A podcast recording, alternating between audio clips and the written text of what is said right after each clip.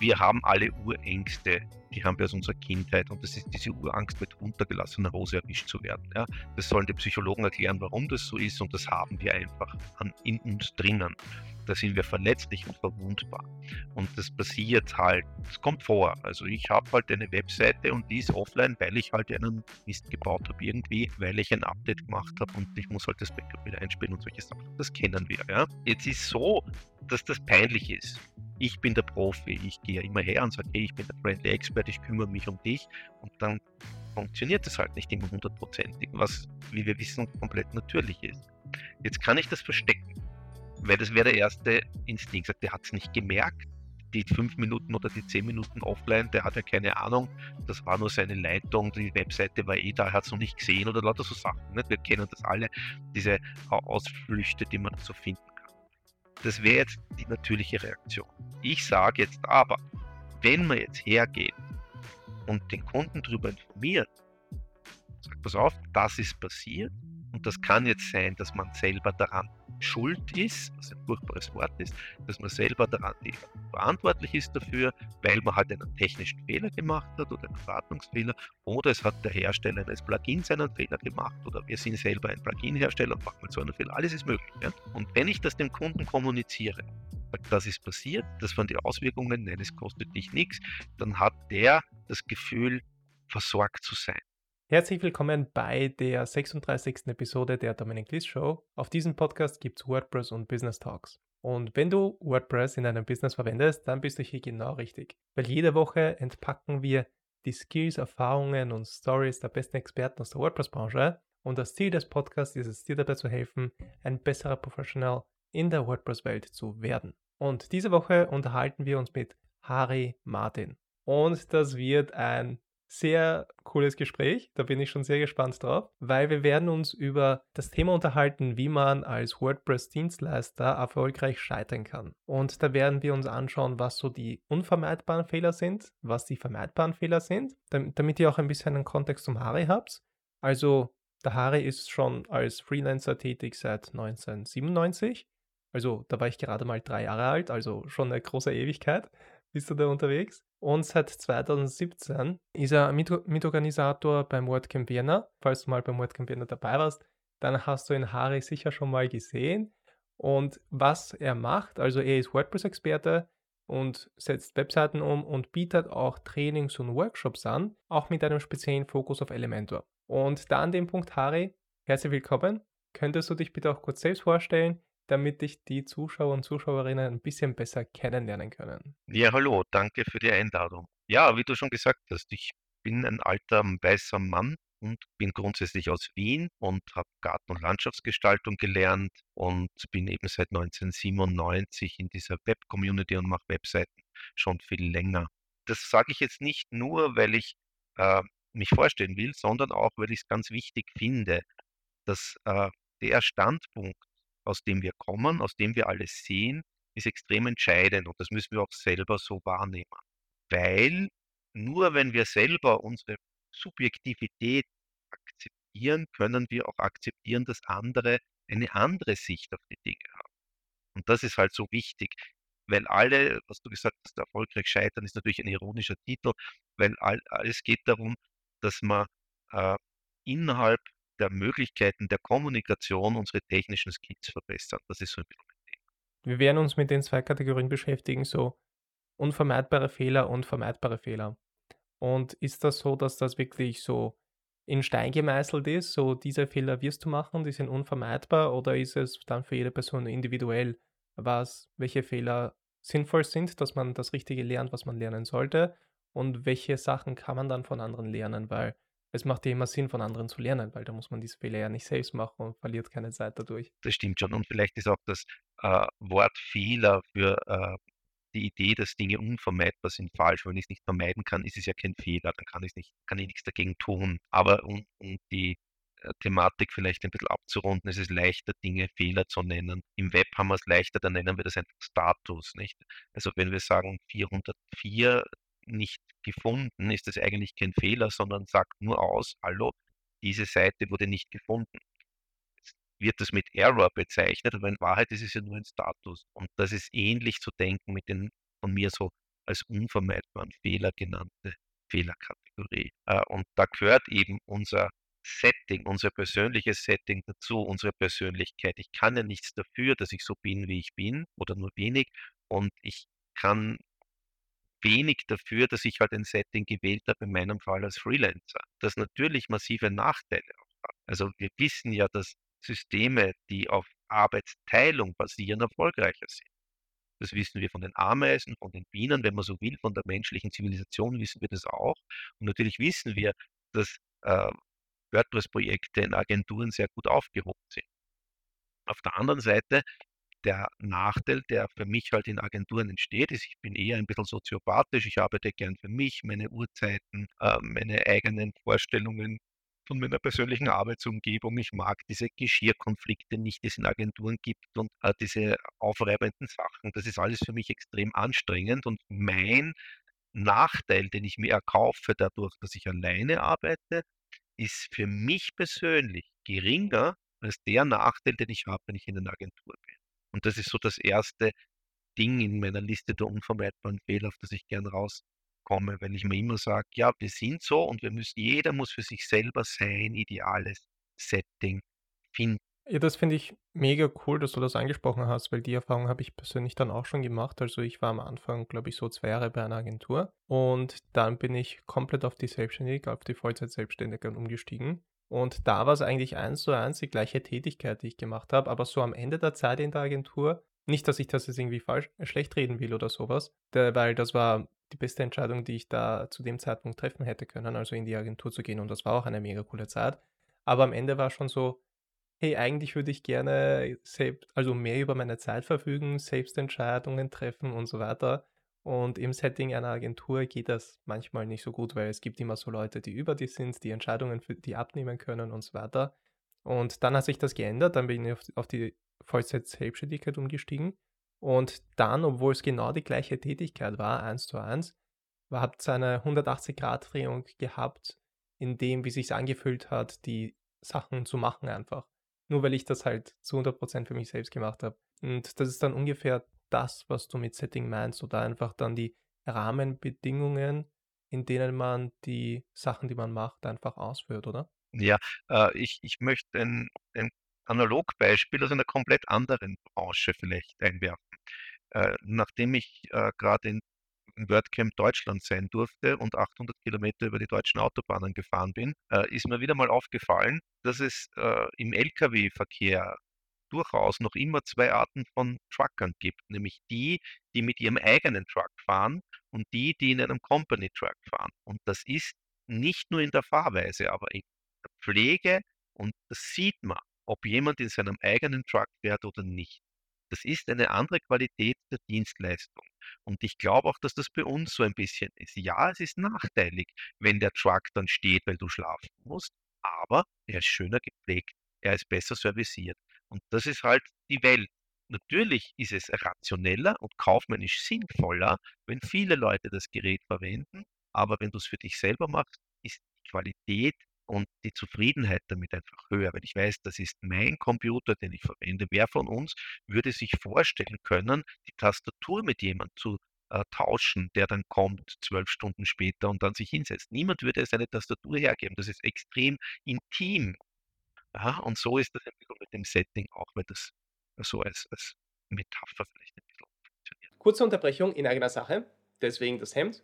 Und zwar geht es um die WordPress Community Gruppe. Wir haben jetzt eine Community Gruppe auf Discord und dort kannst du Antworten auf deine WordPress-Fragen finden. Du bekommst konstruktives Feedback zu deinen WordPress-Projekten und es gibt regelmäßige Sprechstunden, die ich dort hosten werde. Dort kannst du live deine Fragen stellen oder einfach teilnehmen und zuhören, welche Fragen andere Teilnehmer haben. Dort werden teilweise auch Podcast-Gäste sein, andere Experten aus der WordPress-Branche. Also da wirst du wirklich cooles Feedback bekommen und coole Antworten auf deine Fragen. Und das alles ist kostenlos. Das Einzige, was du machen musst, du musst unten auf den Link klicken. Dort kommst du zu der Seite, wo du dich anmelden kannst. Und dann bekommst du die gesamte Anleitung, wie du der Community-Gruppe beitreten kannst. Und jetzt geht's weiter mit dem Video. Zusammenfassen können wir das, weil das war so der erste unvermeidbare Fehler, in Anführungszeichen Fehler. Also einfach zu experimentieren und herauszufinden, welches Setting für einen passt, oder? Bin ich mehr so der Mensch, der gerne lieber mit anderen zusammenarbeitet? Bin ich mehr so ein Mensch, der die Verantwortung nicht hat? Oder bin ich mehr so ein Mensch, der da genau in seiner Ruhe daheim, in seiner eigenen Zeit dann die Sachen macht? Die Qualität von beiden kann bei beiden Varianten wirklich sehr gut sein. Sie kann auch bei beiden Varianten ein bisschen weniger gut sein. Aber das ist so die erste Challenge, nicht das jetzt mal, dass man herausfindet, in welchem Setting man die beste Arbeit leisten kann und wo man das auch selbst am freundlichsten für sich selbst wahrnimmt, dass man dann wirklich froh ist, die Arbeit so zu machen und nicht anders, oder? Und was dazu kommt, ist natürlich, dass diese Position zu hinterfragen ist, um Gottes Willen, ja. Also wir müssen das ja, jeder sollte sich immer hinterfragen und besonders in unserem Umfeld gibt es diese Situationen, wo man sich sofort hinterfragt, nämlich wenn der Steuerbescheid kommt oder die Rechnung von der Sozialversicherung, da gibt es jeder von uns, der selbstständig ist, denkt sich, das habe ich wirklich notwendig, jetzt diese Zahllast zu leisten. Das sind, für mich waren das immer die Momente, wo ich mir immer gedacht habe, Kopfschüttel, Kopfschüttel, warum mache ich das? Ja? Oder auch ganz klassisch, wenn sich die familiäre Situation ändert, das ist super schön romantisch in meinem Fall, ich habe keine Kinder, ich kann mir machen, was ich will. In dem Moment, wo ich eine erhöhte Verantwortung zu tragen habe, ist es natürlich äh, äußerst legitim, diese Position in Richtung Sicherheit zu verschieben. Und natürlich ist ein Angestelltenjob vermeintlich sicherer als der Freelancer-Job. Vermeintlich, ja, weil wir wissen alle, auch alle Angestelltenverhältnisse sind halt mit Ab Und wie hat es dann eigentlich für dich angefangen? Wie hast du dein Setting gefunden? Oh, ich habe ungefähr von den 27 Jahren, in der ich jetzt selbstständig arbeite, so etwa 24 Jahre sehr viel falsch gemacht, bis ich äh, akzeptiert habe, was ich bin. Ja, und das ist dieses, wer mich kennt äh, als MC oder so, ich bin ein bisschen eine Rampensau. Ich rede schnell und viel und höre mir gern dabei zu. Und äh, das ist ein ich sage mal, ein bisschen ein familiäres Erbe, das ich habe. Das habe ich immer abgestritten. Ich habe gesagt: „Nein, ich bin nicht so wie meine Vorfahren, ich bin ein bisschen anders“ und das stimmt aber nicht. Und das zu akzeptieren hat ein paar Jahrzehnte gedauert und seitdem ich das akzeptiere, habe ich auch meine Tätigkeit ein bisschen verändert. Das heißt, ich bin nicht ich mache eben nicht nur mehr Projektarbeit, sondern ich nehme dieses in mir wohnende Rampensautum und dieses Erklären und Besserwisserische her und versuche halt Leuten zu helfen und ihre Kommunikation zu enablen. Das ist so ein bisschen das Thema in meinem Setting, dass ich äh, ich will eigentlich, das ist das, was ich in meinem Leben machen will, anderen Leuten helfen bei ihrer Kommunikation. Und das habe ich halt früher gemacht, indem ich Print gemacht habe und jetzt mache ich das, indem ich halt bei Webseiten helfe oder ihnen beibringen, wie sie Webseiten machen. Das ist eigentlich immer dasselbe Thema. Ja, und ich finde auch, dass es überhaupt nicht schlecht ist jetzt zum Beispiel viel zu reden und sich selbst dabei gerne zuzuhören, weil dahinter zählt halt, finde ich, am meisten immer die Intention.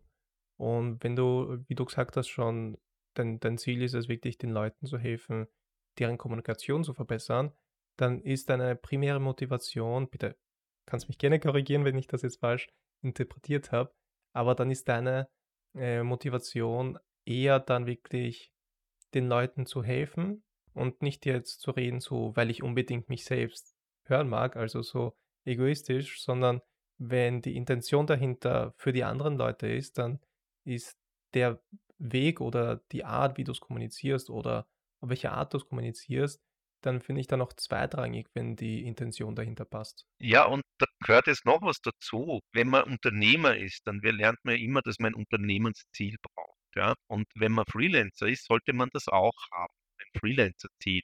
Und mein Ziel war eben nie Gewinnmaximierung. Das klingt ein bisschen sozialromantisch und ist es wahrscheinlich auch. Ich möchte schön davon gut davon leben können und ich möchte mich um das nicht kümmern müssen, wenn mir das eigentlich zuwider ist. Und äh, ich gehöre halt zu denen, ich denke mal, wenn Geld keine Rollen spielen würde, würde ich noch mehr WordCamp-Sachen machen und noch mehr Non-Profit-Dinge tun, weil das befriedigend ist, weil es gibt mir einfach was. Und wenn ich sehe, dass ich, also ich habe jetzt gerade wieder einen Kurs gehabt, war ein wunderschönes Beispiel, das war in dem Fall ein einen Wifi-Kurs in Linz und da ist einer drin gesessen, dem hat der Chef in meinen Kurs angemeldet. Der war halt wirklich ein klassischer Printgraf. Er hat gesagt, Web greife ich nicht an, das ist grauslich. Das mag ich nicht. Was übrigens eine sehr gute Entscheidung ist. Aber dann hat er, es waren sechs Abende und ich glaube, nach dem vierten Abend hat er dann gesagt, beim, beim ersten, bei der Feedback-Runde, na, ich habe schon das erste Projekt umsetzen können. Also der hat ja alle Skills, alle grafischen gehabt, der hat nur das Werkzeug lernen müssen. Ne? Da geht mein Herz auf, wenn in einem Kurs drin sitzt und schon während des Kurses jemand seine Kommunikationsmöglichkeiten verbreitert und noch dazu ein besseres Standing in seiner Firma hat, ja, dann kriege ich das bezahlt auch noch, Entschuldigung. Mehr gibt es kaum, oder? Na, ich kenne ich kenne das ein bisschen so über den YouTube-Channel, über die Tutorials, da kann ich das gut nachvollziehen, so wenn da sowas wirklich für dich sehr Positives zurückkommt, ist es dann mega cool. Und das war jetzt das Setting. Dann hast du noch zwei andere unvermeidbare Challenges, nenne ich das jetzt mal, keine Fehler. Also die, die erste Challenge wäre dann eben Scham und die zweite Inkompetenz. Und Scham, meinst du das in dem Sinn, dass es einfach schwierig ist, also es ist auf jeden Fall unangenehm, Fehler zu machen, aber es ist dann schwierig und peinlich, das zuzugeben, dass man die Fehler gemacht hat. Aber welchen Benefit hat das überhaupt, wenn man den Fehler zugeben kann? Und wie schaut das dann aus? Was hast du da schon alles gelernt? Wir haben alle Urängste, die haben wir aus unserer Kindheit und das ist diese Urangst, mit runtergelassener Hose erwischt zu werden. Ja. Das sollen die Psychologen erklären, warum das so ist und das haben wir einfach an, in uns drinnen. Da sind wir verletzlich und verwundbar. Und das passiert halt das kommt vor. Also ich habe halt eine Webseite und die ist offline, weil ich halt einen Mist gebaut habe irgendwie, weil ich ein Update gemacht habe und ich muss halt das Backup wieder einspielen und solche Sachen. Das kennen wir, ja. Jetzt ist so, dass das peinlich ist. Ich bin der Profi, ich gehe immer her und sage, hey, ich bin der Friendly Expert, ich kümmere mich um dich und dann funktioniert das halt nicht immer hundertprozentig, was, wie wir wissen, komplett natürlich ist. Jetzt kann ich das verstecken, weil das wäre der erste Instinkt. Sagt, der hat es nicht gemerkt, die fünf Minuten oder die zehn Minuten offline, der hat ja keine Ahnung, das war nur seine Leitung, die Webseite war eh da, er hat es noch nicht gesehen oder lauter so Sachen. Nicht? Wir kennen das alle, diese Ausflüchte, die man so finden kann. Das wäre jetzt die natürliche Reaktion. Ich sage jetzt aber, wenn man jetzt hergeht und den Kunden darüber informiert, sagt, pass auf, das ist passiert und das kann jetzt sein, dass man selber daran schuld ist, was ein furchtbares Wort ist, dass man selber daran verantwortlich ist dafür, weil man halt einen technischen Fehler gemacht hat oder einen Wartungsfehler oder es hat der Hersteller eines Plugins einen Fehler gemacht oder wir sind selber ein Plugin-Hersteller und machen so einen Fehler. Alles ist möglich. Ja? Und wenn ich das dem Kunden kommuniziere, das ist passiert, das waren die Auswirkungen, nein, es kostet dich nichts, dann hat der das Gefühl, versorgt zu sein. Und das ist so unglaublich wertvoll, weil unser, unser eigentliches, unser Kapital ist das Vertrauen, das uns unsere Auftraggeber, ob das jetzt in einer Agentur ist oder ob das in der Familie ist oder ob das in einem Freelancer-Status ist, ganz egal. Das ist das Kapital, das wir haben. Die Leute vertrauen uns. Und dieses Vertrauen kann man rechtfertigen. Und dieses Vertrauen ist mehr gerechtfertigt dadurch, dass ich einen Fehler zugebe. Ja, das ist passiert. Das ist quite natural. Fehler passieren. Also gebe ich es doch zu. Ja, und dann sagt er, okay, der hat sich nicht nur darum gekümmert, der hat es behoben und der hat mich darüber informiert. Also die, die Credits, die steigen sogar dadurch, dass du einen Fehler zugibst.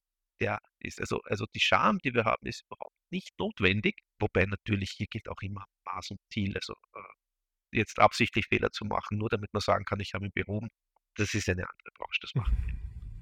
Und das zweite, also der dritte Punkt, den du da noch dabei hast, ist eben Inkompetenz.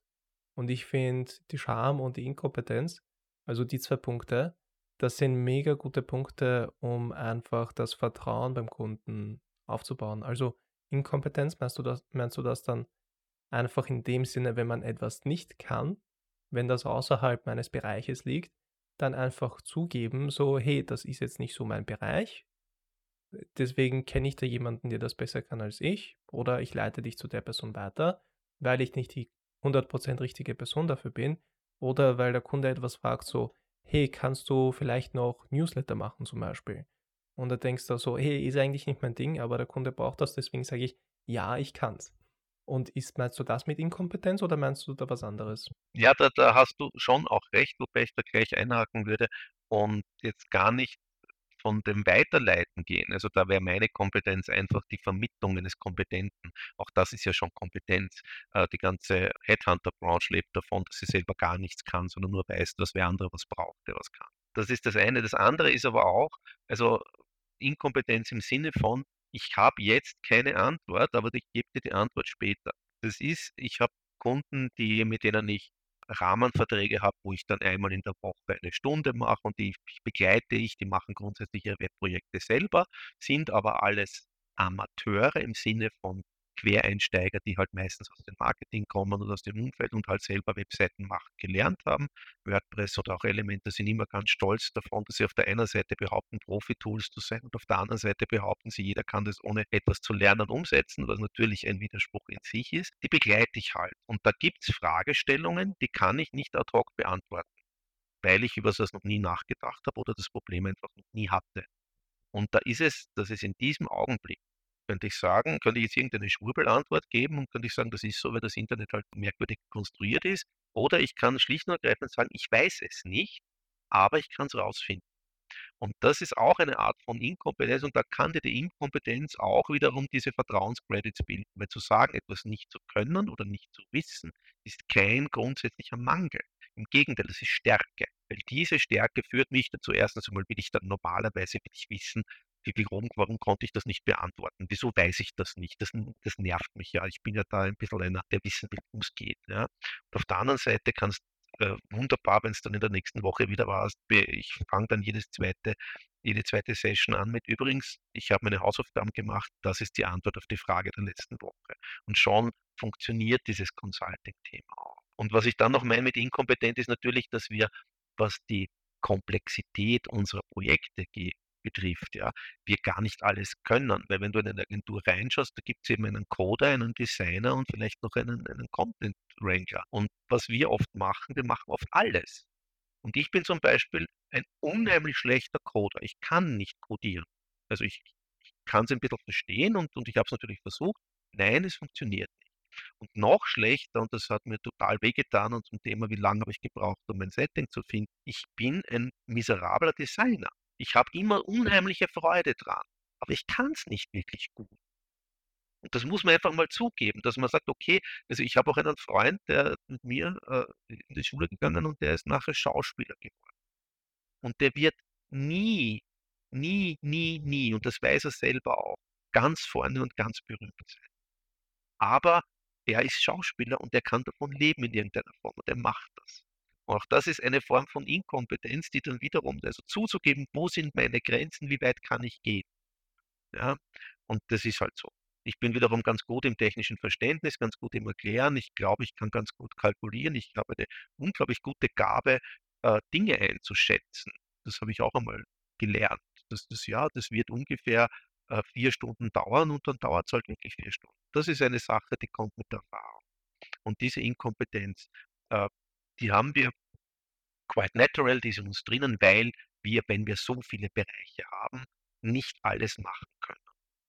Und das ist eben in der Kommunikation, im Inhalt, im Design, in der Technik, in der Kalkulation sind unsere Fehlerbereiche, die wir machen können. Und das Problem bei der Projektarbeit ist einfach, wenn nur einer dieser fünf Bereiche nicht funktioniert, ist das Projekt, sage ich mal, gescheitert oder nicht erfolgreich.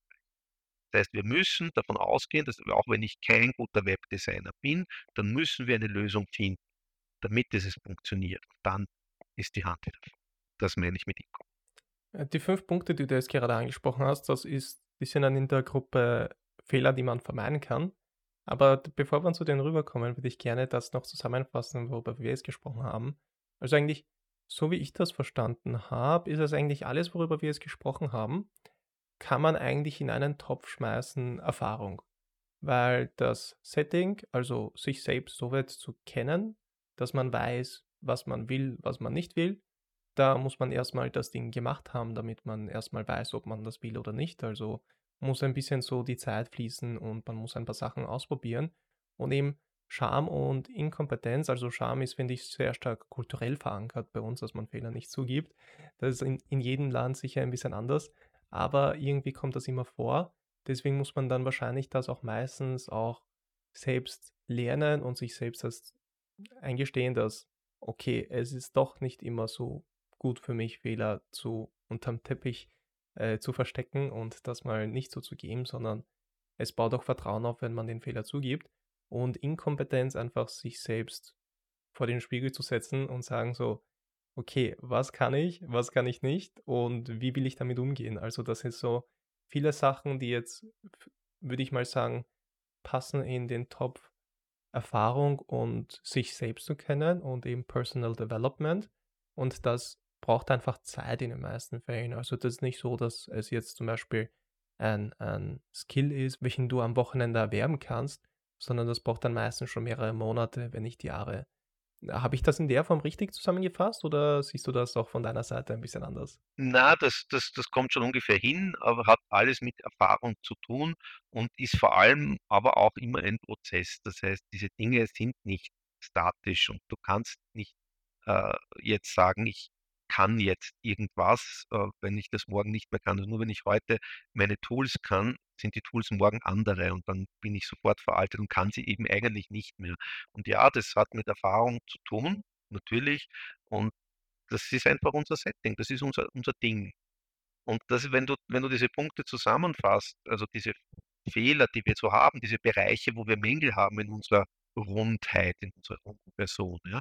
Das ist genau das, was ja die Agentur ausgleicht. Die Agentur gleicht ja aus, dass der, der weniger gut rechnen kann, mit dem, der weniger gut zeichnen kann, in einen Topf geschmissen wird und zusammen wird es dann wieder rund. Und uns als ich spreche jetzt in meiner Eigenschaft als Einzelkämpfer, das muss jetzt kein Freelancer sein, das reicht ja auch, wenn du in einer Firma verantwortlich bist für das Webprojekt und in Wahrheit aber, äh, gibt es relativ oft, dass die Menschen, die Marketing machen, dann hängt man dann das Web um und die müssen dann überlegen: „Nein, Geld gibt's keins, mach's einfach.“ Kann nicht jeder. Die haben dieselben Probleme wie wir als Freelancer eigentlich. Dann kommen wir zu der Gruppe von den vermeidbaren Fehlern. Und da gibst du die fünf Punkte, die du vorher erwähnt hast, also Kommunikation, Technik, Inhalt, Design und Kalkulation. Und ja, es klingt so, als wären das einfach Skills, die man lernen kann. Aber inwiefern kann man da von anderen Leuten was lernen? Naja, die das ist jetzt ein bisschen ein Spoiler. Es geht in Wahrheit immer um Kommunikation, weil wir in der Kommunikationsbranche sind. Ja, das ist einmal die Na Natur der Sache. Und was man da lernen kann, ist bei der Kommunikation, dass man, wenn man ein bisschen theoretisch drüber nachdenkt oder nachliest und ob man da jetzt welchen Kommunikationstheoretiker und welche Strukturen man nimmt, ist relativ egal. Man sollte sich mal einfach theoretisch damit auseinandersetzen, damit man merkt, wenn Kommunikation schief läuft, woran das liegen kann und vor allem, was kann ich dagegen tun? Das hilft schon sehr. In Wahrheit ist es bei der Kommunikation und Kommunikation ist ja äh, nicht eben nur Sprache und es gibt Leute, die sagen, Design ist Kommunikation und so weiter. Da gibt es einen sehr schönen Ausspruch, der mir gut gefällt, den gibt es in zwei Varianten. Die einen sagen, Kultur ist das Betriebssystem des Menschen und die anderen sagen, die Sprache ist das Betriebssystem des Menschen. Das ist ein bisschen das Gleiche. Und äh, wenn wir jetzt über Kommunikation reden, dann müssen wir eben feststellen, dass wenn wir eine Kultur haben, in der Information fließen soll, dann müssen die beiden jetzt einfach gesprochen, die miteinander kommunizieren, auf einer gleichen Ebene kommunizieren können. Und da gibt es ganz, ganz viele Möglichkeiten, dass das nicht funktioniert. Der eine hat Angst vor dem anderen oder findet den anderen nicht cool oder ist in einer Beziehungsebene äh, verhaftet und schafft es nicht, aus der rauszukommen oder ist deprimiert wegen ganz was anderem und kann nicht zuhören. Und da gibt es ganz viele Sachen. Und äh, wir, die wir jetzt gerade über Video kommunizieren und die wir äh, die Gewinner der Corona-Zeit sind, weil wir jetzt endlich wieder kommunizieren und nicht mehr telefonieren, äh, können diesen diesen nonverbalen, äh, Bereich wieder mit eindenken. Und das ist der große Kommunikationsbereich. Das heißt, wieso hörst du mir nicht zu? Wieso schaust du gerade nach links oben? Weil du an was anderes denkst, weil du verarbeitest? Rede ich zu schnell, gebe ich dir nicht die Chance zu antworten oder drückt dich eigentlich der Schuh? Ja? Und das ist unsere Aufgabe als Freelancer und Kommunikatoren, dass wir das können. Wir müssen besser sein als die anderen in diesem Bereich, weil wir ja mehr Fehler haben. Das heißt, wir müssen da besser sein, äh, um, um gegen die hauptberuflichen Agenturmenschen anstinken zu können. Na, also ich finde auch Kommunikation ist einfach der Schlüssel zu sehr vielen Problemen oder sehr vielen Challenges. Und das schließt dann auch ein bisschen so in die nächsten Punkte ein, weil wenn ich zum Beispiel jetzt äh, ein, ein, mit einem Projekt anfange und der Kunde hat halt gewisse Probleme, gewisse Anforderungen, die er oder sie gerne lösen würde. Und da ist halt so gleich mal die erste Frage so, hey, ist da WordPress eigentlich das richtige Tool? Werde ich da einen Page-Builder verwenden? Werde ich da zum Beispiel den Blog-Editor verwenden? Welche Plugins soll ich auswählen und all diese Sachen? Und diese Sachen, die lassen sich, finde ich, auch mega gut von anderen lernen. Das ist das, was ich zum Beispiel auch stark von der Agentur mitgenommen habe, wo ich gearbeitet habe, dass die schon bestimmte Prozesse gehabt haben, bestimmte Sachen ausprobiert haben und die schon gewusst haben, so, hey, was passt welches Setup, was passt nicht, was spielt gut zusammen und was nicht, wann dieses Tool zu verwenden ist und wann das andere. Und da habe ich das gleich selbst gelernt, dass man da nicht unbedingt alles selbst ausprobieren muss, weil die Zeit hat man ja dann auch nicht für ein Projekt, sondern da auch einfach zum Beispiel jemanden anderen fragen kann. Hey, wie würdest du das lösen? Oder wäre das das richtige Tool dafür? Oder wäre das das richtige Tool dafür? Und sich da die Erfahrung von den anderen mitzunehmen. Und ist das der Punkt Technik? Ist das so ungefähr gut zusammengefasst? Oder wie, wie ist das von deiner Seite aus? Ja. ja, da bin ich ganz bei dir. Wir reden hier von, von Fehlern im technischen Bereich, im Setting, im technischen Setting. Ja, und da hast du natürlich recht. Und da sind wir ganz, ganz schnell bei den WordCamps, weil das ist ja das, was wir die ganze Zeit machen. Wir gehen hin und fragen die andere, wie hast das du gemacht? Oder kriegen sogar noch äh, Lösungen für Probleme, die wir noch gar nicht erkannt haben, serviert. Und das fängt an bei einem ganz kleinen rechtlichen Thema. Wie geht das jetzt mit den Google-Schriften und den DSGVO-Geschichten wirklich? Und wie löse ich das? Weil ganz ehrlich, wer ist nicht gelangweilt von dem Zeug, ja? Also das muss man einfach lösen und äh, das geht halt hin, bis wie du gesagt hast, äh, ja, gehen wir jetzt mal davon aus, dass WordPress die richtige Entscheidung ist, muss aber nicht. Und dann, welches brauche ich ein Theme, nehme ich einen Themebuilder und welchen nehme ich und wie gehe ich damit um? Was bei diesen Setting-Fehlern dazu kommt, ist, dass die ja trotzdem passieren. Ich habe halt eine falsche Entscheidung getroffen und was mache ich dann? Ja, und da ist meine Empfehlung ganz dringend, sich tief ins eigene Fleisch zu schneiden. So früh wie möglich äh, die Kröte schlucken und das Ding beheben und noch umbauen. Es ist so mühsam, wenn man einen so einen Setting-Fehler mitschleift über Jahre. Und wir reden immer über Jahre. Ja, also bei mir, ich, ich habe keine so Event-Projekte, die halt nach drei Monaten weg sind. Ich habe Kunden, die habe ich wirklich schon über Jahrzehnte.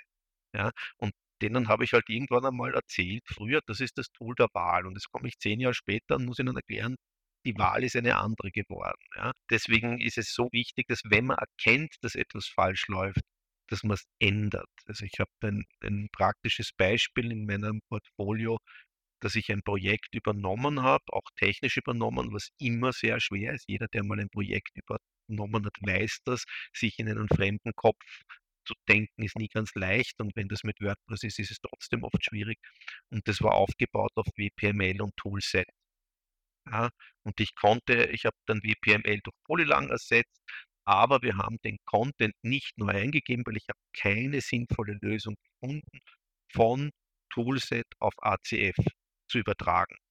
Ja, extrem mühsam. Und da ging es um 140 Datensätze mit vielleicht in Summe 1000 äh, Abhängigkeiten, die damit verbunden waren. Bis heute, ja, denke ich mir, die zwei Tage, um diese Datensätze neu einzukloppen, wären besser gewesen, als das Zeug mitzuschleifen. Ja, da war halt die Kalkulation falsch, weil die Kalkulation zu kurzfristig war. Und dann kommt halt immer das Trost, das werden wir schon irgendwie lösen. Nein, lösen wir nicht. Wir lösen es nicht irgendwie, sondern wir haben permanente Probleme. Das heißt, Setting-Probleme, wenn man sie erkennt, lösen raus aus den Premium-Themes sowieso. Und also, also jetzt noch ein, ein Projekt anzufangen und nicht entweder auf ein, ein Block-Theme oder auf Elemente zu setzen, verstehe ich gar nicht. Ja, vielleicht kann man, wenn man dann im Pro-Bereich ist und was Größeres braucht, dann äh, das, was halt Great anbietet und solche Sachen, das, das kann dann schon sehr lustig sein. Aber jetzt noch diese alten zigtausend Themes zu verwenden, in Wahrheit ist es gemeingefährlich, dass die überhaupt noch kaufbar sind in unserer Kultur es Marktmärkte gibt, wo das das kann ich auch nur zu 100% unterschreiben, weil ich habe auch irgendwann mal bei einem Projekt den Fall gehabt, dass ich, also da haben wir eine, eine Web-Applikation auf Basis von WordPress aufgebaut, also WordPress Backend und äh, ich glaube äh, React Frontend war das oder sowas oder .NET Frontend. Und da habe ich einfach die Entscheidung getroffen, ACF zu verwenden jetzt im Backend, um die Fader zu verwalten. Und die Felder sind dann so komplex geworden, dass ACF einfach die WordPress-Seite verlangsamt hat. Und da habe ich einfach mal die Entscheidung getroffen, mich für ein Wochenende hinzusetzen und zu sagen so, na, ich baue das jetzt um, jetzt ein bisschen, werden wir ein bisschen technischer, aber auf so Custom-Datenbank-Tabellen, damit das einfach optimierter läuft, damit ich da die volle Kontrolle habe, wie die Performance ist von dem Ganzen und so weiter.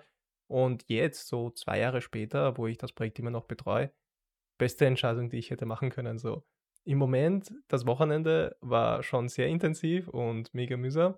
Aber jetzt im Nachhinein äh, könnte es eigentlich nicht besser sein, weil das wäre immer wieder ein Problem gewesen. So, hey, das, das Backend ist langsam, die Applikation funktioniert nicht so, wie sie sollte und so weiter. Und da bin ich mega froh, dass ich das gemacht habe. Aber du hast vorher noch die WordCamps angesprochen. Und falls jemand noch nicht weiß, was ein WordCamp ist, kannst du das vielleicht mal kurz so für die Öffentlichkeit mal beschreiben, was ein WordCamp ist? Es in einem Satz Wörtchen sind einfach geil. Also worum geht's? Es geht darum, dass man einander trifft innerhalb der WordPress-Welt und zwar aus all den Bereichen, über die wir gerade gesprochen haben schon. Das heißt, es gibt Leute, die sind aus dem Marketing, die sind aus dem Suchmaschinenbereich, es sind Leute, die sind aus dem Hosting-Bereich, es gibt Plugin-Entwickler und es gibt die, um die es eigentlich geht, nämlich die, die den Content bereitstellen, die die Website betreiben oder eben wir als der Mittler zwischen den Inhalt und den Darstellen. Und alle diese Sachen, über die wir die ganze Zeit reden, werden in WordCamps verhandelt in verschiedener Form. Die Grundstruktur ist einfach eine sehr offene Vortragsform. Das heißt, es gibt dann einfach Vorträge, die so eine halbe Stunde dauern zu verschiedensten Themen und mit den Möglichkeiten mit QAs danach auch wirklich den Vortragenden, den Expertin oder die Expertin äh, darüber zu äh, zu fragen und, und eigene Probleme zu erörtern. Und das wenn man das ein, zwei Mal gemacht hat, kommt man drauf, das ist schon sehr wichtig, aber noch wichtiger ist das, dass man die Leute am Gang trifft, die dann, so wie du eben zuerst gesagt hast, die schon das Problem einmal gelöst haben, das, vor dem man selber steht, mit dem man spricht und sagt, okay, welche Erfahrung hast du damit gemacht, hast du nicht gemacht? Und was dazu kommt, wir sind ja alle echte Menschen. Das heißt, was ich an WordCamp so schätze, dass das Leben außerhalb von WordPress dort sichtbar wird in einer ganzen Vielfalt und Divergenz und bunte Menschen, große Menschen, kleine Menschen, alte Menschen, junge Menschen. Und das ist wunderbar. Also es ist einfach Community pur. Gehen wir ein bisschen so äh, in, in ein Seitenthema rein, aber wie hat sich das für dich ausgewirkt? Weil du jetzt ja auch schon viel länger als ich beim, beim Organisationsteam von WordCamp dabei bist. In welcher Form hat sich das äh, für dich ausgewirkt? Weil man kann ja einfach so beim WordCamp als Teilnehmer dabei sein, aber man kann ja auch äh, wirklich da auch als Organisator dabei sein. Und das ist alles ehrenamtlich. Da muss man sich keine Sorgen machen, dass das irgendwie so wirtschaftlich dann irgendwer einen Benefit hat, sondern jeder, der beteiligt ist, ist ehrenamtlich dabei.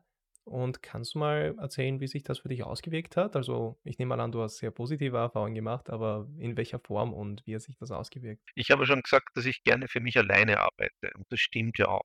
Aber ich bin nicht alleine.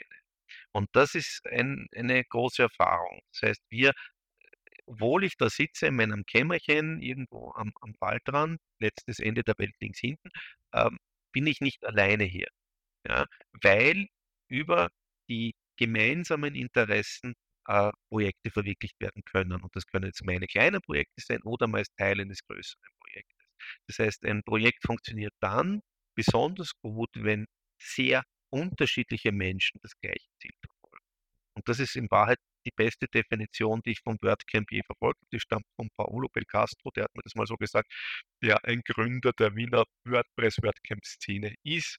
Und das ist ein wunderbarer Satz, weil wenn ich das, was ich ganz am Eingang erwähnt habe, dass ich eben mein Alter habe, eine Ausbildung habe, meine persönliche Perspektive auf Dinge habe.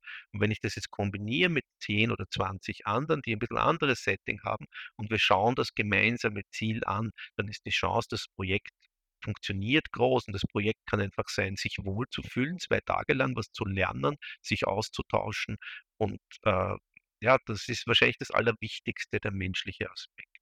Und dann gibt es natürlich, äh, du hast schon recht, man verwendet extrem viel Zeit, die dann weg ist, die man nicht bezahlt kriegt. Auf der anderen Seite ist es unbezahlbar, einen Plugin-Entwickler äh, zu treffen, von dem man das Produkt verwendet und ihm in die Augen zu schauen und sagt, das ist gut, aber das ist nicht gut. Da wird dein Feedback unglaublich gut ankommen. Und das, hat schon Auswirkungen auch auf die äh, auf das Biotop, sage ich jetzt einmal. Dadurch, dass wir teilnehmen an diesem organischen Austausch, wird das Bio Biotop gesünder, um einmal einen, ein Bild aus der Biologie zu bringen. Kann ich auch nur bestätigen, also das sind da habe ich sehr viele Background-Stories auch von WordPress erfahren, was so alles im Hintergrund passiert. Und natürlich auch hilft das auch ganz cool, die, die Leute von, wie du gesagt hast, von den Plugins kennenzulernen, wie, keine Ahnung, da waren Leute dabei von Yoast, glaube ich, hin und wieder. Von Great waren auch die Leute da. Also es waren auf jeden Fall sehr viele. Ja, wir hatten, vergiss nicht, Capture aus Wien war da, der, der Alex Kirk mit seinem Friends-Plugin war da und, und es sind immer wieder welche. Ich habe im WordCamp Athen habe ich die Menschen von Dynamic Content for Elementor getroffen, die eine unglaubliche Arbeitsleistung haben und ohne die kann ich meine Projekte nicht umsetzen. Die sind für mich so wichtig wie, wie alle anderen. Das ist für mich ein, ein wie soll ich sagen, ein Tool, das hat in meiner äh, praktischen Umgebung eine Bedeutung erlangt, die immens ist. Und den einmal zu treffen, und ich bin nicht so ein, ein, ein Fanboy-Typ, aber ich habe ein Selfie gemacht. Ich habe, ich freue mich, ich habe ich habe ein Selfie gemacht. Ich habe den Matt Malmweg vorbeigehen gesehen, mit dem habe ich kein Selfie gemacht, der interessiert mich nicht. Aber die haben mich interessiert, weil die haben jetzt äh, für mich wirklich greifbare praktische Auswirkungen und machen tolle Sachen. Also das ist schon, und das ist Community pur mit einem technischen Hintergrund, der aber schon auch einen kaufmännischen Hintergrund hat. Natürlich will ich davon leben können und das will ich ja weiter. Und das heißt aber, wir müssen ständig schauen, wohin geht die Reise, wie du gerade gesagt hast. Ja, und dann haben wir noch die anderen vermeidbaren Challenges oder Fehler. Das sind Inhalt, Design und Kalkulation. Und ja, du hast noch, du, noch nicht ja. so weit. Ich muss jetzt unterbrechen. Okay. Du hast die Technik zu schnell fertig gemacht. Wir haben einen Punkt, der mir ganz wichtig ist bei den technischen Sachen. Wir haben die Settingsfehler besprochen. Aber es gibt ja den technischen Betrieb, den laufenden Bereich.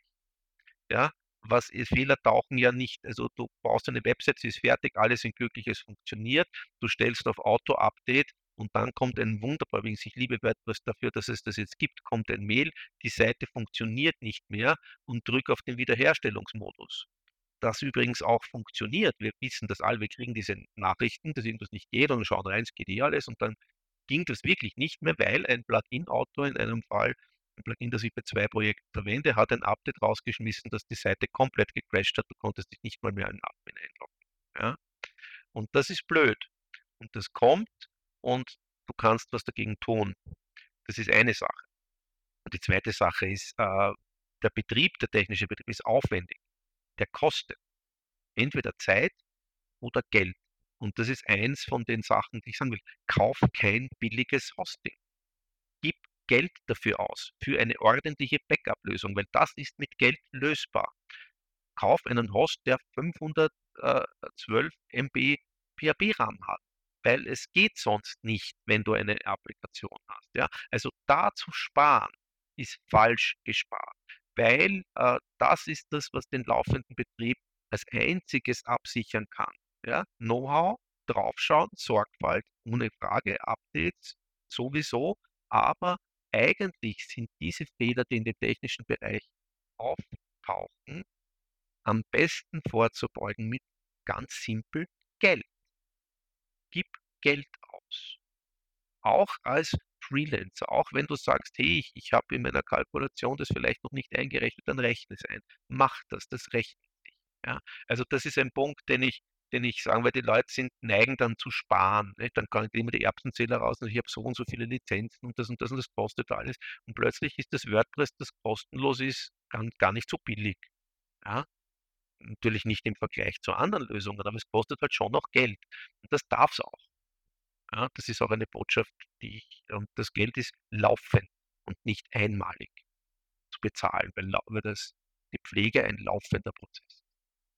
Das musste ich unbedingt noch loswerden. Alles gut, alles gut. Na, ich finde es ein guter Punkt, weil äh, das ist auch das Gleiche, was zum Beispiel, keine Ahnung, irgendwer will sich eine Webseite erstellen und dann kommen die drauf so, hey, für eine Domain muss ich eigentlich zahlen, was? Für ein Hosting muss ich da eigentlich zahlen. Ist WordPress nicht gratis?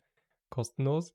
Und ja, das ist mal so der erste Step. Und dann der zweite Step ist, finde ich, den, den du gerade angesprochen hast, so, okay, vielleicht nicht die günstigsten Tools zu kaufen, einfach um ein bisschen 2 Euro im Monat zu sparen, sondern vielleicht dann die 5 Euro im Monat mehr auszugeben, um dann wirklich so Kopfschmerzen und Probleme in Zukunft zu vermeiden.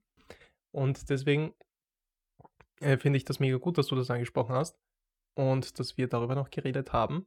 Das heißt, wir sind jetzt bereit für die nächsten drei Punkte, oder? Wie siehst du Inhalt zum Beispiel? Was kann man da von anderen lernen oder welche Challenges kann man dadurch vermeiden? Bei den Inhaltssachen muss man als erstes mal aufpassen, wer denn die Verantwortung trägt. Ja? Und ich glaube, du hast vor nicht allzu langer Zeit einen Postcard rausgehaust, äh, wo die Frage gestellt wurde, ist der Webdesigner verantwortlich für Fehler in der, in der Seite, wenn es auch um rechtliche Also, Sachen geht. genau, im grunds Thema Datenschutz war das konkret. ja, genau.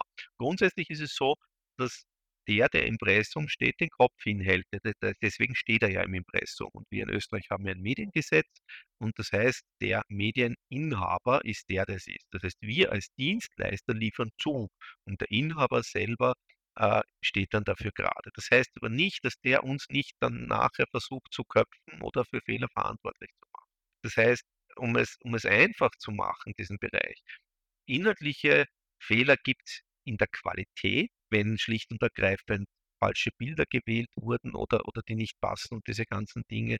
Wenn, äh, Rechtschreib und Kalkulationsrechenfehler drin sind, das muss einfach nicht sein. Ja, also da gibt's mit Sorgfalt ist das zu lösen. Und dann gibt's einen großen Fehler in der Konzeption von Inhalten, wenn nämlich die Inhalte nicht unique sind und nicht authentisch sind. Das sind die beiden Dinge, die mich am meisten zur Weißglut bringen, wenn die Leute völlig austauschbare Inhalte anbieten. Mein meine Botschaft ist die: Wenn du nichts zu sagen hast, dann tu es nicht. Ja? Das ist relativ simpel und klingt so trivial, aber wieso gibt es jetzt überall Tools, die völlig artificial Inhalte erstellen zum zu, äh, Themen. Also, wenn ich nicht besser bin als mein Konkurrent, als mein Wettbewerber, dann sollte ich über an mir ansetzen und nicht versuchen, ein Tool zu verwenden, das so tut, als ob ich besser wäre. Ja, also das ist einmal ganz wichtig. Jeder muss sein Business, seine Websites in irgendeiner Form unique aufstellen. Wenn ich jetzt das Problem habe, dass ich eine austauschbare Dienstleistung oder ein austauschbares Produkt anbiete, dann gibt es die Möglichkeit, über den Preis zu arbeiten. Dann bin ich halt der Billigste. Wir wissen, wie erfolgreich diese Strategien sind langfristig. Oder wir könnten zum Beispiel, wenn es wirklich nicht anders geht, Beispiel Kosmetikstudios oder so irgendwas, ja, die sind in der Leistung austauschbar. Die erhalten ihre Uniqueness aber durch ihre Regionalität. Das heißt, da ist die Regionalkompetenz ein Teil und schon bist du wieder unique in einem vielleicht austauschbaren. All diese Dinge sind zu berücksichtigen. Das heißt, wenn jemand ein Webprojekt aufsetzt und keine Einmaligkeit hat und diese Einmaligkeit im Inhalt nicht darstellen kann, dann ist ein konzeptioneller Fehler drin, der nicht zu lösen ist. Dann mach's nicht. So brutal bin ich da in diesem Fall. Das macht keine Freude, haben. Und andere Fehler, die eben passieren, sind oft in der Authentizität. Das heißt, ich, ich sollte schlicht und ergreifend einmal ehrlich sein mit dem, was ich tue. Und ich sage immer, ein schlechtes Bild, das meine echte Werkstatt zeigt, ist vielleicht besser als ein, ein Agenturbild, das eine 0815-Werkstatt zeigt. Zeigt doch eure, also das hat eben mit dieser Scham zu tun, lasst die Hose runter, die Leute werden begeistert sein oder nicht. Also die Echtheit, glaube ich, ist eins der Schlüssel zum Erfolg in der Kommunikation in diesem. Lernen kann man eigentlich dann schon extrem gut, wenn man die anderen anschaut, die das eben erfolgreich machen. Nehmt euch selber was schaust du dir selber an? Wo bleibst du hängen? Wir sitzen die ganze Zeit vor den Kisten und schauen uns Webseiten an. Na, welche schauen wir uns an? Dort, wo wir einen echten Nutzen haben. Wo ist der Nutzen? Wo wir inhaltlich was profitieren können. Ob das jetzt ein Video ist oder ein Text ist, das liegt an der an der Person des Betrachters. Also, warum soll jemand anderer weniger kompetent hineinschauen in das Kastel als du? Ist eigentlich relativ simpel, oder? Na, das ist etwas, womit ich dann mich intensiver ein bisschen beschäftige in letzter Zeit, eben wegen dem Podcast hier oder allgemein wegen den YouTube-Videos, ist einfach das zu realisieren oder weil wir jetzt, äh, ein ein ein, äh, WordPress-Plugin am Start haben, ist einfach das zu realisieren, nicht das zu machen, was ich gerne machen würde oder was ich gerne rausbringen würde, sondern einfach versuchen zu herausfinden, was die Leute gerne hören wollen oder was was wo die Nachfrage da ist, weil, okay, ich mache etwas, ich produziere ein Stück Content oder ich produziere ein WordPress-Plugin, weil ich das gerne machen würde, aber niemand will's. Dann ist es ja auch sinnlos, dann habe ich's halt für mich, aber was bringt mir das, wenn das halt niemanden anderen irgendwie hilft? Ja, da gibt es jetzt die Frage, ob du quantitatives oder qualitative, äh, Produkte auf den Markt bringen willst. Das ist jetzt die gleiche Sache, wenn ich jetzt sage, du bist ein Lyriker, dann wirst du unglaublich glücklich sein, wenn 500 Menschen einen Lyrikband kaufen, weil das für ein Lyrikband unglaublich viel ist. Trotzdem kann es sehr, sehr wertvoll sein, den zu tun. Ja, auf der anderen Seite, wenn ich jetzt eine praktische Anleitung, wie ich das eben mit meinem Freebie habe, meine äh, Elementar Pro Skriptum-Geschichte, wenn ich die schaffe und die wird jeden Tag zweimal downgeloadet und das über Jahre, dann habe ich dann irgendwann vielleicht äh, über 1000 oder mehr Leser, dann ist im Vergleich zu den 500 Gedichtlesern das eine hohe Zahl. Ja, also äh, was will ich denn erreichen und wo kann ich wen damit glücklich machen? Also die, das reine Schielen auf die Quantität ist vielleicht nicht immer die beste Idee, eine Seite zu planen. Nicht? Das ist in, vor, vor vielen, vielen Jahrzehnten schon, hat einer meiner, meiner Kollegen gesagt, es ist einfacher, die Leute zu zählen, die man erreicht, als die Leute zu erreichen, die zählen. Das ist noch immer nicht ganz falsch. Ist ein bisschen elitär, aber nicht ganz falsch. In dem Fall kann man das einfach vermeiden, wenn man sich mit anderen Leuten unterhält. Also wenn man zum Beispiel mit der Zielgruppe ein Gespräch hat oder mal herausfindet, was brauchen die Leute oder sollte man dann eher so mit anderen, ich sage jetzt mal Experten reden, die sich im Inhalt spezialisieren und nachzufragen, so, hey, ist das das Richtige, was ich denke oder denke ich da komplett falsch? Na, die Frage ist, welche Verantwortung hast du in dem Projekt? Das heißt, bin ich dazu habe ich was zu tun mit dem Inhalt? Weil sehr oft ist es ja in unserem Fall so, dass die Inhalte irgendwo herkommen. Ja, und ich bin jetzt arrogant genug und schaue mir die Inhalte auch oft an und sage, naja, das glaube ich nicht. Oder weil wir die Inhalte halt versuchen zu strukturieren, wie sie halt dann ordentlich ausschauen oder, oder lesbar sind und diese Dinge, die man halt den ganzen Tag macht. Ja. Und da, also das ist ja das Schöne an unserer Branche, dass wir äh, ganz viele verschiedene unterschiedliche Inhalte bekommen. Ich mag das sehr. Also ich entwickle, entwickle über die vielen Jahre unglaublich viele minimale Teilkompetenzen in Bereichen, die mich nie interessiert haben. Einfach weil ich verstehen musste, was denn das für ein Gerät oder für ein Produkt oder ein Service ist, das angeboten wird, damit ich damit arbeiten kann im Sinne des Webdesigns. Ja. Und wenn wir damit was zu tun haben, dann sollten wir uns ein bisschen auskennen und wenn nicht, dann müssen wir es eh nehmen, wie es kommt. Ja. Also da bei, dem, bei den inhaltlichen Fehlern ist man meistens ein ein Predigender und wie so oft werden die Prediger nicht gehört. So, so in diese Richtung. Aber ja, dann ist es, das ist ähnlich wie es dann im Designbereich, wenn ich sage immer, ich bin geschmacklos. Im Sinne von, ich habe keinen Geschmack und das ist hilfreich, wenn man umsetzen muss, fremde Geschmäcker. Weil wenn ich einen Geschmack habe, dann tue ich mir schwer, äh, etwas umzusetzen in einer Farbe oder Formenwelt, die ich nicht mag. Wenn ich geschmacklos bin, bin ich neutral, dann kann ich quasi jedes Design umsetzen.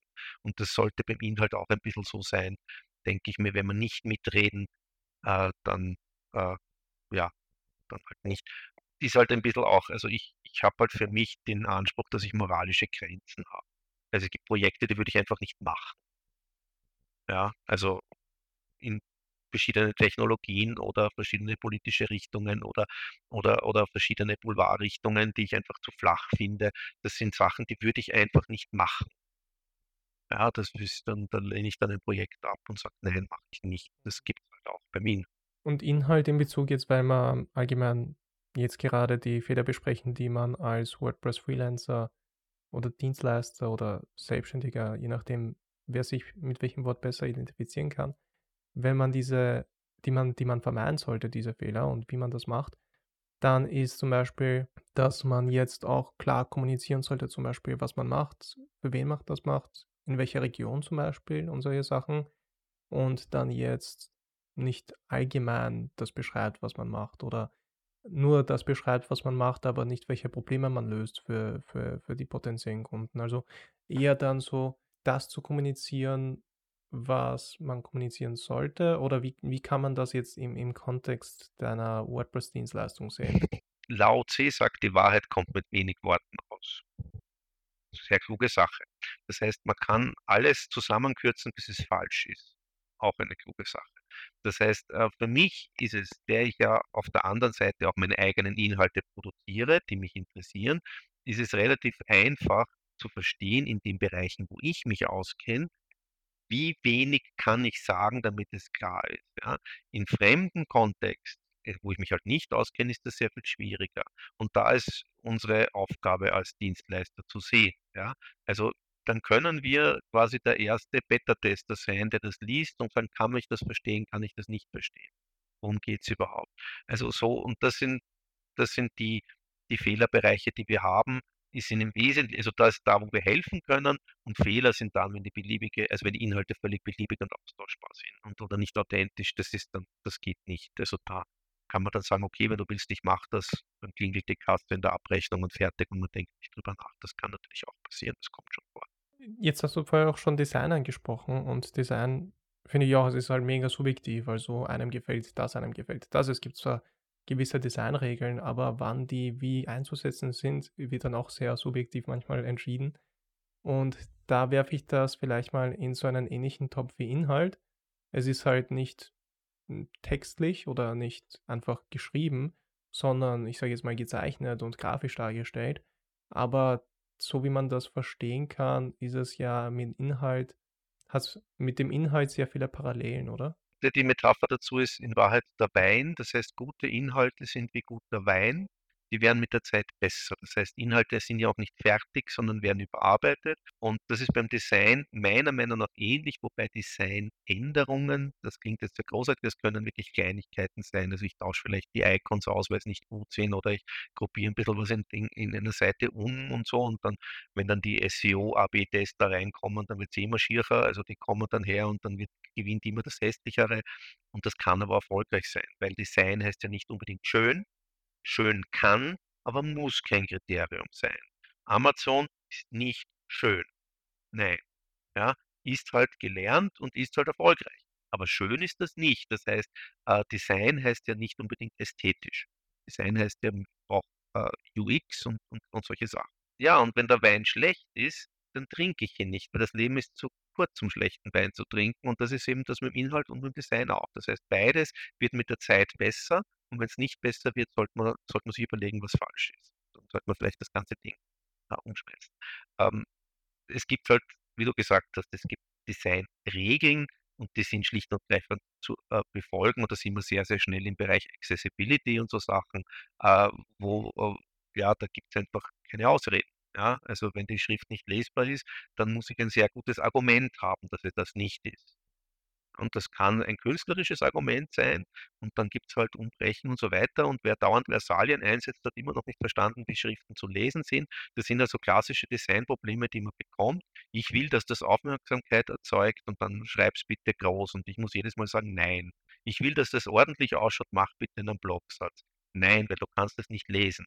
Ja, und dann kommen wir wiederum zurück zum Technischen und sollten halt wissen, wie man vielleicht, wenn man den Elementor einsetzt, äh, die automatische Silbentrennung aktiviert, weil da gibt es eben keinen Knopf, da muss man halt einmal sich im bisschen gehen. So hängen diese Dinge doch ein wenig zusammen immer, nicht? Also die technischen Skills sind notwendig, um die inhaltlichen Skills, um die Design-Skills umzusetzen. Sonst, ja, super subjektiv, natürlich. Und das Schöne ist dann, wenn dann die Erbsenzähler kommen und die Subjektivität messen, dann bin ich immer ganz begeistert sind wir sehr schnell bei meinem Lieblingsthema SEO und Conversion. Da habe ich jetzt ein bisschen so die, die, die Zeit verloren, deswegen werden wir uns langsam schon dem Ende der Episode nähern. Aber dann haben wir noch den letzten Punkt, Kalkulation. Und Kalkulation, was kann man da alles falsch machen und was kann man da alles richtig machen? Äh, falsch machen kann man absolut alles. Es gibt nur zwei Bereiche. Wenn es um, um, um Kalkulation für Projektarbeiten geht, gibt es zwei Themen. Das eine ist Zeit, das andere ist Geld und das sind korrespondierende Gefäße. Ja? Und äh, wenn man das einmal verstanden hat, äh, dann sollte man überlegen, wie man versucht, sein Business aufzusetzen. Und ich habe da einen, einen sozialromantischen, linksradikalen Ansatz. Ich verkaufe meine Zeit gegen Geld. Das würdest du vielleicht äh, entgegnen, das ist aber purer Kapitalismus. Sage ich, naja, ja und nein. Bei mir zahlen alle gleich viel. Das heißt, mit der kleine Blogger, der mich äh, engagiert, zahlt genauso viel wie der große Konzern weil meine Zeit gleich lang dauert. Das heißt, mein Ansatz ist nicht der, dass ich diesen elitären Ansatz wähle, der sehr populär ist, dass ich sage, naja, wenn mein Kunde doch an meiner Arbeit so viel verdient, dann muss ich doch einen höheren Anteil haben. Ja, das gibt diese Leute, ja, wenn ich für den arbeite, kostet es gleich mal doppelt so viel, weil der verdient mehr, als wenn, wenn ich das habe. Das habe ich nicht, bei mir kostet das immer gleich viel. Und mein Credo ist erbarmungsloses Abrechnen. Das ist das Wort, das ich zum Thema Kalkulation verwende, die Erbarmungslosigkeit. Das heißt, wenn ich etwas tue für meinen Kunden, dann fange ich an, dass ich was tue und dann drücke ich bei mir einen Knopf. Ich habe halt Software, wo ich jedes Projekt einzeln auf die Minute genau erfasse und wenn ich drüber nachdenke, dann hat der Kunde das zu zahlen. Wenn ich für ihn forsche und etwas nicht weiß, dann muss er so Vertrauen in mich haben, dass er mir meine Forschungszeit bezahlt. In einer Agentur würde er für die Sekretärin bezahlen und für das Dienstauto und vielleicht für das tolle Mittagessen mit dem Champagner. Bei mir muss er halt die Forschungszeit. Das heißt, das ist eine, eine ganz eine wichtige Sache, diese Genauigkeit in der Erfassung und in der Abrechnung. Da muss man einfach hart sein. Das ist das, was das Wichtigste ist, weil gerade, da sind wir wieder bei dem Punkt Scham. Ja, der will was, ich kann es nicht gleich, das kann ich ihm jetzt aber nicht verrechnen, dass ich nicht drauf komme, dass ich nicht sofort die Antwort wusste. Doch kann man schon. Oder ich bin der falsche Dienstleister. Im Endeffekt geht es ja bei allen darum, wir können uns äh, kreuz und quer legen. Im Endeffekt geht es darum, für jeden persönlich ist mir das diese Lebenszeit wert, ist das der Wert, den ich bekommen habe, in Ordnung für die Zeit meines Lebens, die ich damit verbracht habe. Das heißt, es kann nur die Zeit als letztgültiger Wert überbleiben. Es kann nie das Geld, weil die Zeit ist das Einzige, das wirklich endlich ist und absehbar für uns alle. Na, da, da habe ich sehr viele gleiche Gedanken wie du. Und du hast auch in deinem Call am WordCamp auch gesagt, dass du deine Zeit, und jetzt hast du das auch erwähnt, also da hast du, da trackst du deine Zeit halt wirklich Sekunden genau mit. Minuten genau. Minuten ja. genau. Und du schickst das dann dem Kunden mit bei der Abrechnung und seitdem her hast du nie wieder irgendwelche Rückmeldungen bekommen, so, hey, wofür zahle ich da jetzt eigentlich? Kannst du das vielleicht aufschlüsseln und so weiter? Und das mache ich genauso, also das haben wir uns irgendwie parallel da irgendwie so zufällig abgestimmt, dass wir das so machen. Und da habe ich auch genau die gleichen Erfahrungen gemacht. Also auch wenn es nicht notwendig ist, das mitzuschicken, es ist halt mega praktisch, das mitzuschicken, weil dann kommen nicht diese Gespräche auf und dann muss nicht diskutieren, da musst dich nicht rechtfertigen oder sowas, sondern dann sieht der Kunde gleich, was er dafür bekommen hat weil mit der Zeit, nach einem Monat, nach zwei Monaten verschwimmt das so ein bisschen, was, äh, was, äh, was du jetzt zum Beispiel als Dienstleister das, das so alles gemacht hast oder was wir da so alles weitergebracht haben. Aber wenn man das sich wirklich detailliert aufschreibt und das dann mitschickt, dann sieht der Kunde so, boah, eigentlich haben wir da schon viel vorangebracht oder eigentlich ist da schon viel passiert. Und da habe ich einfach auch sehr positive Erfahrungen gemacht. Und würdest du da wirklich jeder Person empfehlen, die eigene Zeit zu tracken? Oder gibt es da Ausnahmen zu der Regel? Nein, gibt es nicht. Also, äh, die Ausnahmen gibt es. Also, ich gehe sogar so weit, dass ich meine eigenen Projekte, die ich mir nicht bezahle, tracke, einfach um zu sehen, wie viel brauche ich denn dafür? Weil ich ich habe mein eigenes Blog und meine eigene Kommunikation und das und und meine eigenen Freebies, die ich erstelle, das kostet auch alle Zeit, ja? Und das, äh, will ich auch wissen. Das heißt, wenn ich sage, ich arbeite jetzt zwei Tage an einem Blogartikel, dann hat der Blogartikel einen Gegenwert von, ich weiß nicht, acht oder zwölf Arbeitsstunden. Ja, und wenn ich die bezahlt bekommen würde, würde das so und so viel bedeuten. Und dann kann ich für mich selber sagen, ja, das ist es mir wert, auch wenn dieses Geld nicht sichtbar ist, das zu investieren in meine Reputation oder in die Community oder etwas. Und zum Thema Zeit habe ich auch schon noch eine ganz, ganz wichtige Botschaft und die lautet ganz einfach, hört auf zu telefonieren. Telefoniert nicht. Das Telefon ist der größte Zeiträuber und wird nicht akzeptiert. Warum ist das so? Wenn dich dein Kunde anruft und er nebenbei Auto fährt, dann ist für ihn das eine Nebenbeschäftigung. Folgedessen geht er implizit davon aus, dass du auch nebenbei telefonieren kannst und dass es für dich keine Zeit bedeutet. Die Leute kochen, sie telefonieren, sie holen die Kinder ab, ist alles gut und schön. Ja? Aber das heißt, sie nehmen ihre eigene Arbeitszeit oder ihre eigene Telefonierzeit nicht als vollwertige Arbeitszeit wahr. Und deswegen akzeptieren sie auch bei uns oft nicht, dass Telefonate normale Arbeitszeit sind und Geld kosten. Deswegen bin ich massiv darüber übergegangen, wenn es irgendwo geht, nicht zu telefonieren, sondern so wie wir jetzt in einem Videocall zu gehen. Warum? Der Kunde sieht mich am Schreibtisch. Er sieht mich bei der Arbeit und schon ist es nicht nebenbei.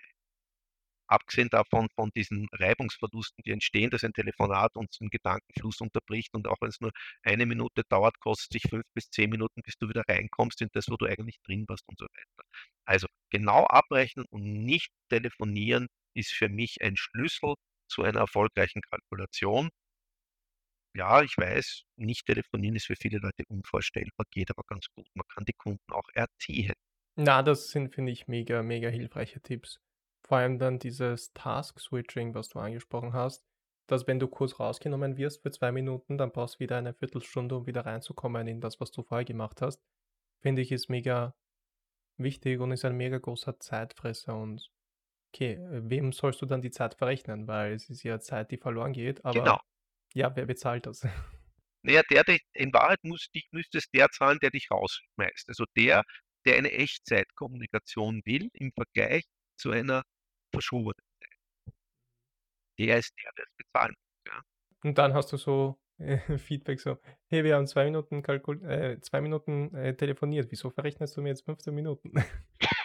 Ja, Und dann hast, ja. aber ich verrechne wirklich Minuten genau. Also ich, ich runde nicht einmal auf fünf Minuten auf, nein, Minuten genau. Und dann steht halt drin zehn Minuten für zwei Minuten also nur um dem ein bisschen so Kontext zu geben, die eigene Zeit zu tracken und die eigenen Projekte genauso, was man so alles macht. Seitdem ich da mich ein bisschen so für die, für die Aufnahme vorbereitet habe und jetzt sind genau eine Stunde, 38 Minuten und zwei Sekunden vergangen. Also wird da alles mitgetrackt. Ja, du hast vielleicht einen Output von 50 Prozent. Das ist eine Daumen mal Pi-Regel, die fast immer stimmt. Ja, also ich sage ja auch, als Freelancer sollst du ungefähr die halbe Zeit brauchen wie ein Angestellter. Das heißt, wenn ein Angestellter acht Stunden pro Tag arbeitet, dann will ich vier Stunden pro Tag arbeiten und die Kalkulation muss dasselbe Ergebnis ergeben. Also die Hälfte von dem, was wir machen, ist produktiv. Das heißt, wenn wir besonders produktiv sind, müssen wir nur halb so viel arbeiten wie die anderen. Das heißt, unser Stundenlohn müsste eigentlich netto doppelt so hoch sein, damit sich das wieder ausgeht. Und das ist so eine, eine Daumenzahl, die ganz gut funktioniert. Also man muss nicht immer super genaue Excel-Sheets machen, um zu kalkulieren. Diese Faustregeln sind nicht schlecht, ja. Und wir wissen genau, eine Minute Video dauert eine Stunde Schnittzeit und lauter solche Sachen. Das wissen wir. Und äh, ja, das kann man ja berücksichtigen in seiner Kalkulation. Und dann kann man hergehen und kann sagen, ich investiere halt einen halben Tag in einen Podcast oder nicht. Ja, voll, weil da kommen ja außerdem, wenn du jetzt vor allem selbstständig bist, da kommen ja außerdem, dass du jetzt deine Dienstleistung dann machst und die Zeit investierst, kommen ja auch solche Sachen dazu wie, okay, äh, es wäre mal gut, auf ein Meetup zu gehen, um die Leute äh, mehr Leute kennenzulernen, auf eine Konferenz zu fahren, einfach Online-Marketing zu betreiben oder eben so wie wir jetzt das, jetzt das machen mit dem Podcast. Und von irgendwo muss ja die Zeit her. Genau. Na gut, dann nähern wir uns jetzt dem Ende der Episode. Und am Ende habe ich immer so drei Bullet-Fragen, die ich immer stelle. Aber davor würde ich dir gerne noch den Spotlight geben, falls du irgendwas promoten möchtest und anbieten möchtest. Kannst du es gerne jetzt machen und dann gehen wir gleich weiter zu den Bullet-Fragen. Ja, danke. Äh, ja, äh, unvorbereitet. Ähm, Werkform.at gibt es den Elementor Skript. Das ist eine Lernhilfe für Leute, die Elementor Pro lernen wollen, kostenlos zum Download, ohne Registrierung. Einfach draufklicken. Keine E-Mail-Adresse, ganz wichtig. Das war schon. Dann Bullet-Fragen. Ähm, wenn es WordPress, Elementor und Werkform allgemein, also alles, was du so machst, nicht gäbe, was wäre dein Alternativberuf? Ich kann mir das überhaupt nicht vorstellen. Ich bin, es ist unvorstellbar. Also ich kann, es, es gäbe Werkform, es gäbe nur, ich würde nur was anderes machen. Also es, es gäbe auf jeden Fall in irgendeiner Form Werkform. Vielleicht wäre ich unabhängiger Straßenkehrer, aber ich wäre auf jeden Fall unabhängiger Solist. Egal was ich machen würde, ich würde sicher nirgends woanders sein als bei mir selbst. Da wären wir wieder beim Setting, bei der ersten Challenge. Genau. Zweite Frage. Was ist das nervigste WordPress-Feature? Das nervigste WordPress-Feature. Nein, äh, da, das ist nicht so schwierig. Also es gibt, wenn du die Aktualisierungen hast, ja, da kannst du einstellen, ob die Hauptversion aktualisiert wird oder unter die wichtigsten Updates kommst. Und das ist ein Link und kein Schalter unter Aktualisierungen. Das ist einfach nur ein Textlink. Ja. Und das ist ergonomisch und inhaltlich sowas von falsch, dass das extrem mühsam ist, das den Anfängern zu erklären, dass das eine Funktion, dass das ein Switch zwischen zwei Optionen ist, die als normaler Textlink dargestellt werden. Das ist jedes Mal dauert das noch länger als der Satz jetzt, das den Anfängern in dem Kurs zu erklären. Am anderen Spektrum, was war so dein letzter Aha-Moment mit WordPress, wo du überrascht warst, dass WordPress das auch kann? Ja, wie ich das erste Mal verstanden habe, was ACF wirklich ist. Dass Posttypen Variablen sind und dass Posttypen unglaublich mächtig sind. Das war so der Einstieg in diese, äh, in die Customized WordPress-Systemwelt. Ah, hast du noch irgendeine finale Message an die Zuschauer und Zuschauerinnen? Mhm. nur die, die ich immer habe, nämlich seid einfach großartig, weil darum geht es, großartig zu sein. Was das bedeutet, soll sich jeder selber überlegen. Perfekt. Ja, dann vielen, vielen Dank. Hat mich mega gefreut. Wir sehen uns dann im nächsten Call beim Organizer Call fürs WordCamp und bin schon gespannt. Ich auch. Vielen Dank.